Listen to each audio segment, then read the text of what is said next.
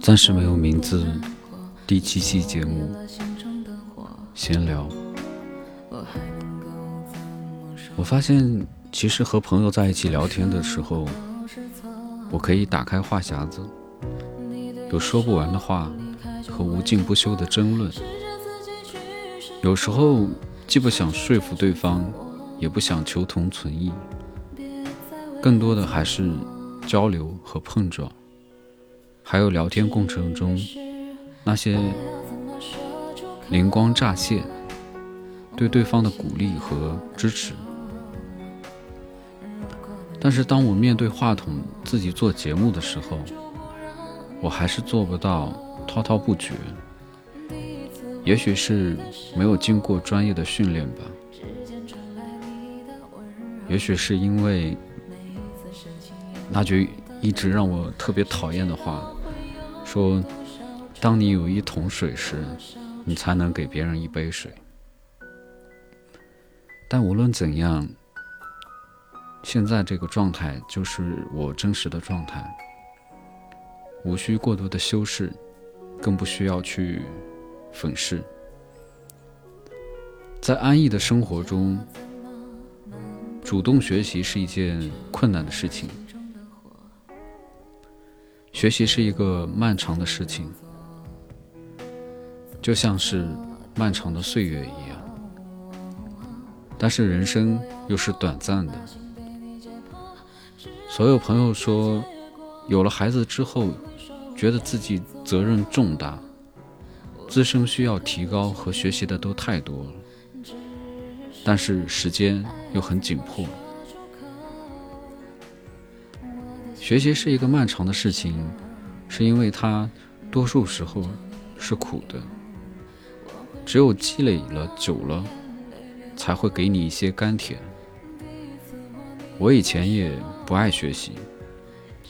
这个不爱其实是不擅长学习的意思，因为并没有能找到恰当的方法，亦或者自己目标定得太高。我高中三年都是电脑报的忠实订阅者，那时为数不多的零用钱都花在这个上边。那时候对电子产品的硬件参数、新科技的发行、软件的更新迭代，作为 I T 行业的第一大报纸，长期的订阅让我误以为我是一个忠实的计算机爱好者。一度在大学选专业的时候，选的专业都是计算机相关的，我一度以为并憧憬自己能成为一个出色的程序员。我记得上大学的时候， C S D N 上有一个比较厉害的程序员，他的笔名叫绝影。对，绝影是一匹马的名字。朋友问我说，当初你学法律的时候是想快速赚钱吗？我说我没想过，因为我当时只想做一份自己勉强能做到的职业，因为我意识到自己并不聪明，也并不优秀，应该先活着。这个活着是我鼓足勇气做出的又一次选择。转行的这几年，学习法律投入的精力、时间和金钱的花费，相当于又上了一遍大学。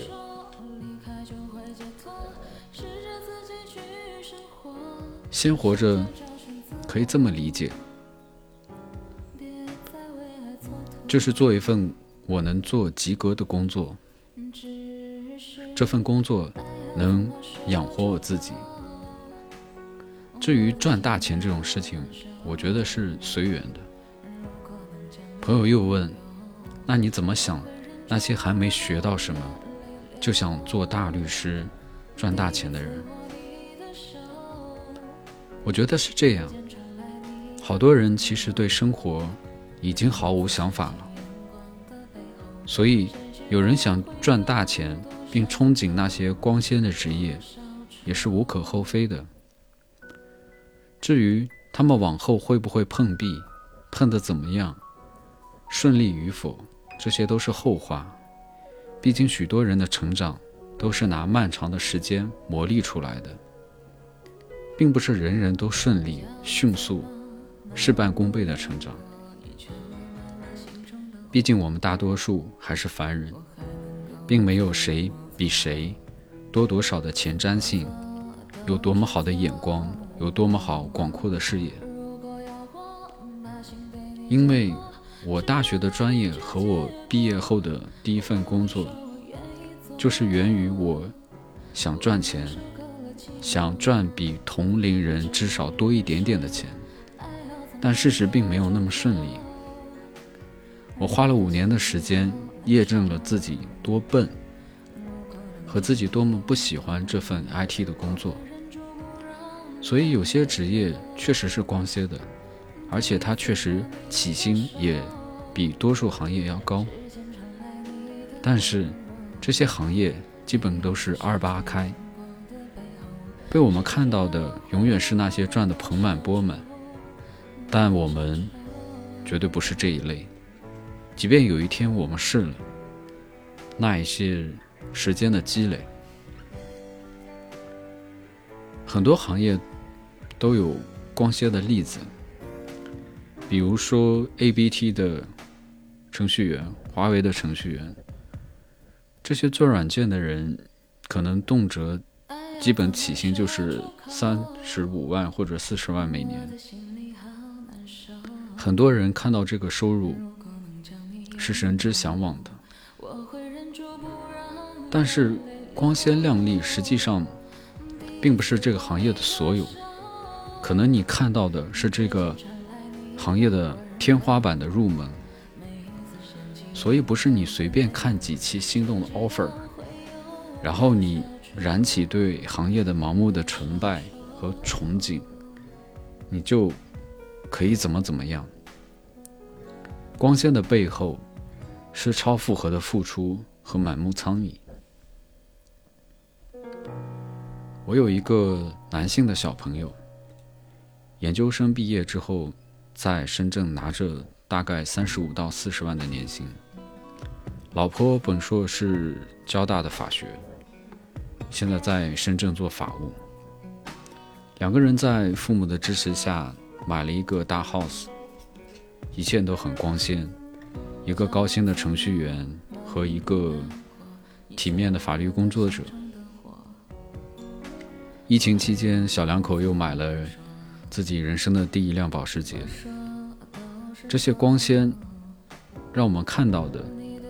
是郎才女貌，是鲜活，是奢侈，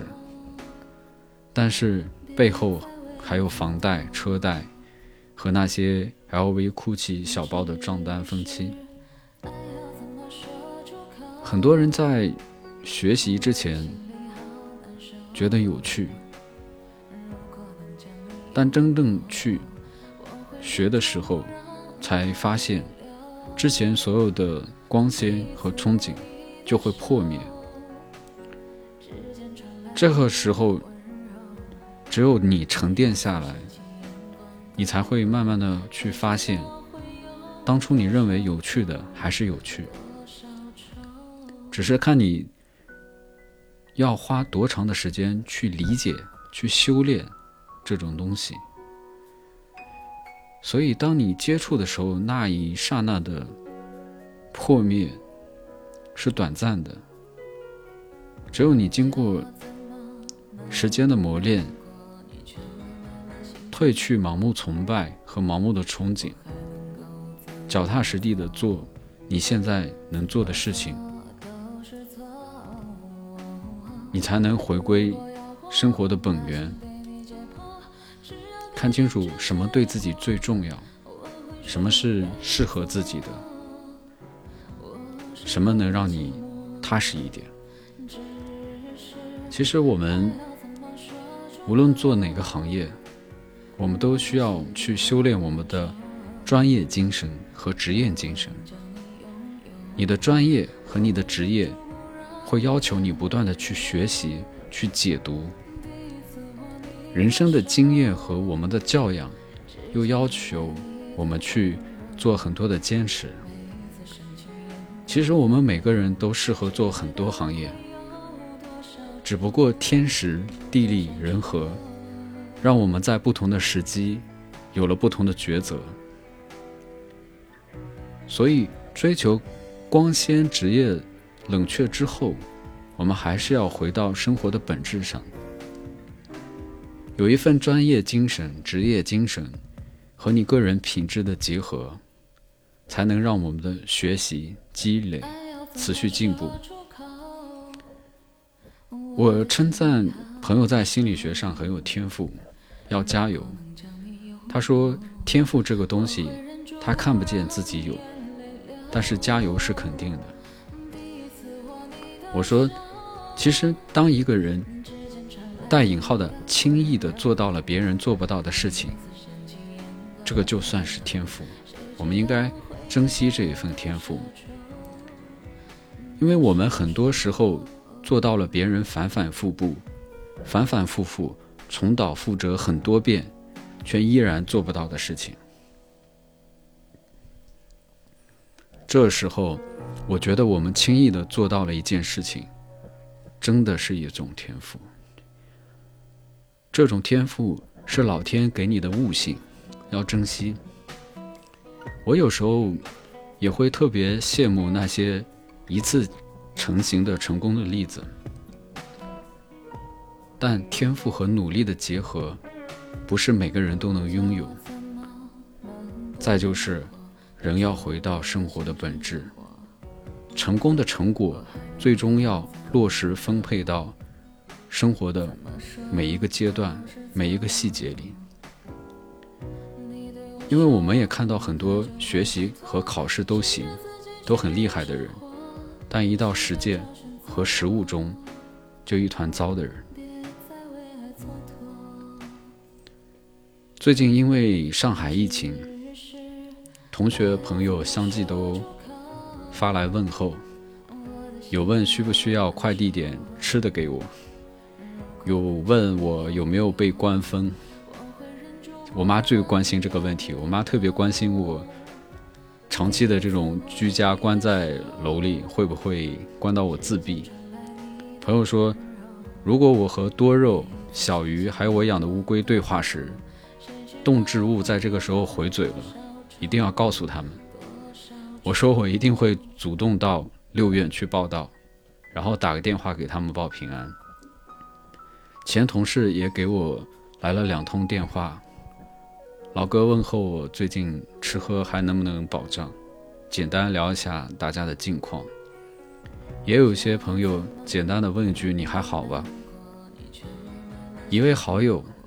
发来他家宝宝的照片，小孩子真的特别可爱，他旁边的害羞熊玩偶也好可爱。如果没记错的话，这玩偶至少有十岁了，如果还没记错的话，这个玩偶是在